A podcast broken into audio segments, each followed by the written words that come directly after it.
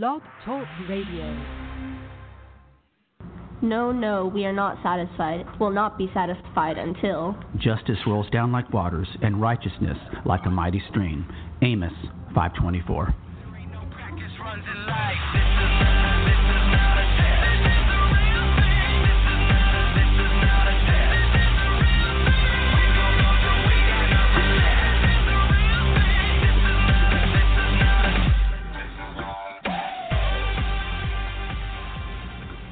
That is right. This is not a test. It's the real thing. It's the ChristCast twenty twenty. My name is Jason Dias alongside Kiki Culpepper. Two generations with one mission. And I just showed Kiki I've got a thousand points on my Chick-fil-A thousand app. One, a thousand correction. and one points. I can get about ten boxes of those delicious waffle fries. Ooh. No, five of them if I wanted to, but I won't. He's really happy about I'm it. I'm very happy about that. Best thing, best advice Kiki ever gave me was to get the app. And we want to encourage everyone to get the Chick-fil-A app. It's one app with endless awesome. As we're doing this show As here. As you could tell. You yes. could get a bunch of stuff with it. Yeah, you don't just get like little things. You really do you can buy a earn sandwich points very quickly. If you save up That's enough right. Points. And we're broadcasting and podcasting live from Chick-fil-A at West Point Village. And what you heard there in the opening, since we're celebrating Martin Luther King Day this week, uh, that was in his I Have a Dream speech. He quotes I the Book of Amos. I actually read that in English. Yep, and so thought that was a great way. And hey, we're doing the Book of Amos this Whoa. week. Yes, folks, we have a plan for everything. I want to start with a shout out to the Saint Monica's Dragons. That's right, the Saint Monica's Dragons. Um, I went to kindergarten and first grade at Saint Monica's because that's all they had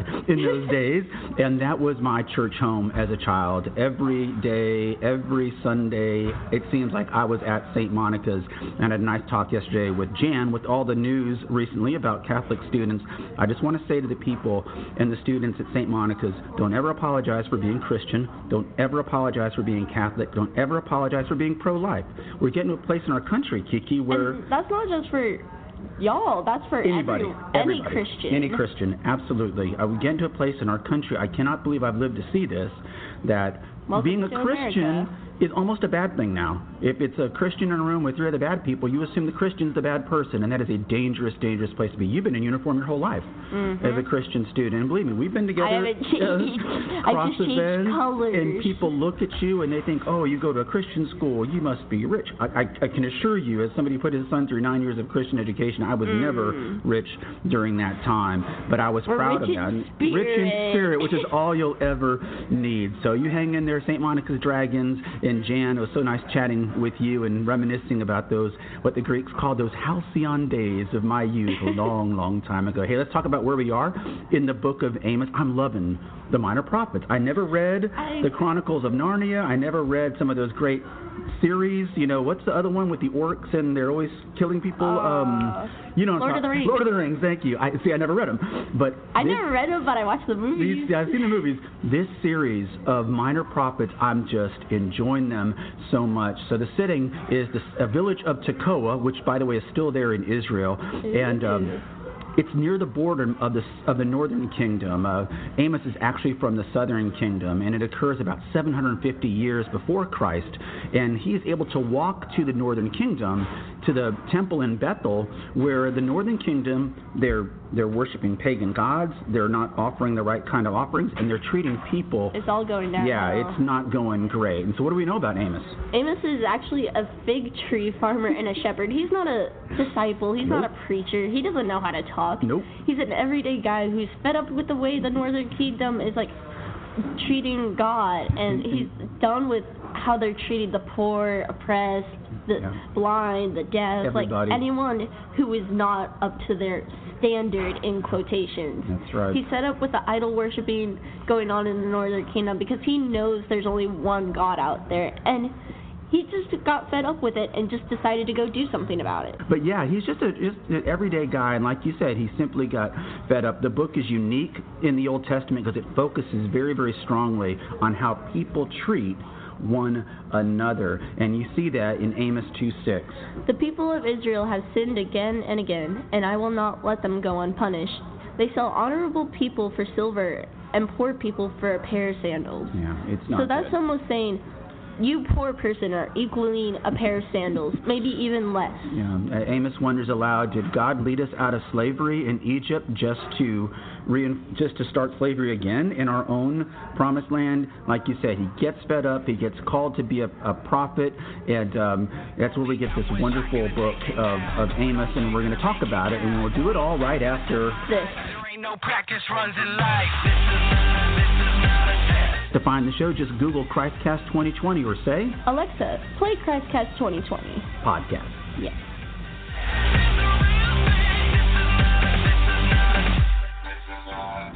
All right, hey, we're back. Welcome uh, back. Welcome back. Um, I sent... Um, I told you this. I sent some of our best shows to our friends at NASA. Yeah. And I may find out very soon um, when they listen to our podcast get, up at the International Space Station. But it's going to wait, and I'll just, be happy when wait. it happens. That's right. We'll hey, get notified about We will it. get notified. Hey, it is the ChristCast twenty twenty, and we do find Christ in the book of Amos. Like Amos, Jesus Christ was met with a great deal of arrogance of and course. doubt by the experts. I think everyone is kind of like that. All Christians are saying... Even if they're not questioned by experts, they're questioned by everyday people who don't know anything about it. Exactly. And they're saying, what do you know about this Jesus? How do you know he's actually the Christ? Yeah. It's like, that's what Christians are. We are following him because we trust completely in him. That's why it's called faith. And, um, you know, Amos says in, in this book, he talks about writing it two years before the earthquake. And... lo and behold, you go and you check the plate tectonics, guess what? There was an earthquake Ooh. right about the time in the book of Amos. I think Zechariah talks about it as well. And, and that happens a lot throughout the Bible. All the it's time. like history, it's like history matches up with the Bible. Perfectly, by the way, perfectly. And when we finish the Minor Prophets, we're going to have a couple of weeks before the summer break, and we're going to do a series of shows on all the things that people use to try to refute the Bible, the basis of academics and empirical law, reading, writing, arithmetic, biographies, eyewitnesses. If you apply all of that scrutiny to the Bible in an attempt not to believe it, you know what ends up happening most of the time? You find out that it's true. Amos is really down on the way the Northern Kingdom are treating its people, as we see in Amos five eleven. Listen to this, you who rob the poor and trample down the needy. You can't wait for the Sabbath day to be over and the religious festivals to end, so you can get back to your cheating and helplessness. That's right. I mean, he's saying not only are you not doing the Sabbath the right way, but in between, you're not even treating your people no. the right way. And that's how we can apply it today. I know we all struggle. I struggle with it, treating people better. And, you know, we're nice to people on Sunday. I've, I've been leaving church on Sunday and had people get very angry with me for not driving fast enough. And it's like, I just saw you at church. You know, what's mm. happening here? And it's something that we struggle with all the time. I mean, you're every day in a Christian environment. I'm sure you see things sometimes where maybe people should be treating people better. Of course. It's yeah. like, that's just a thing. No matter, even if you're a Christian environment, you grow up in a super strict, like, Catholic church, super strict Catholic parents, or even if you don't have any religion whatsoever, you're going to get questioned by everything. You're going to see stuff that's out of the ordinary. You're going to be like, I don't think that's mm-hmm. right. I've uh, I've just seen a, a troubling trend recently. Like I said, it's not just that Christians are being vilified just for being Christians, but when you when you come to the defense of things that you and I care about, the, the things that we believe on this show. God created the heaven and the earth. God created man and woman. Jesus Christ was put to death, and on the third day, he rose again. That's it.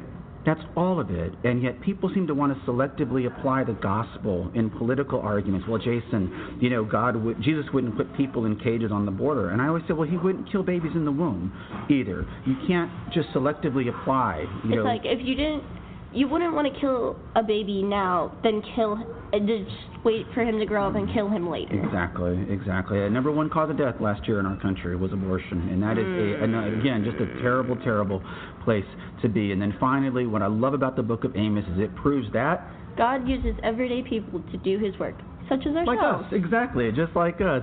Um, since Amos is from Judah, the northern kingdom of Israel rejects and ignores his message of impending destruction because he's a foreigner. They just kind of dismiss he's him. A big tree yeah, farmer. He's a fig tree farmer. What do you know? Well, I got to tell you, they might have wanted to listen to him because twenty-five years later, the northern kingdom of Israel is destroyed. Gone. And right now, twenty-five years before, they're living large. They've got all the money in the world. They're doing great. And it looks like the good times will never end. And like you said, listen, it, mm, it doesn't work out so well it. for them. Hey, well, make sure it works out well for you.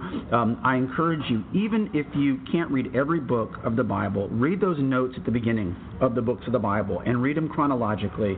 I've never garnered such an understanding of the Bible as I have doing this experience, going from Genesis to Revelation. So...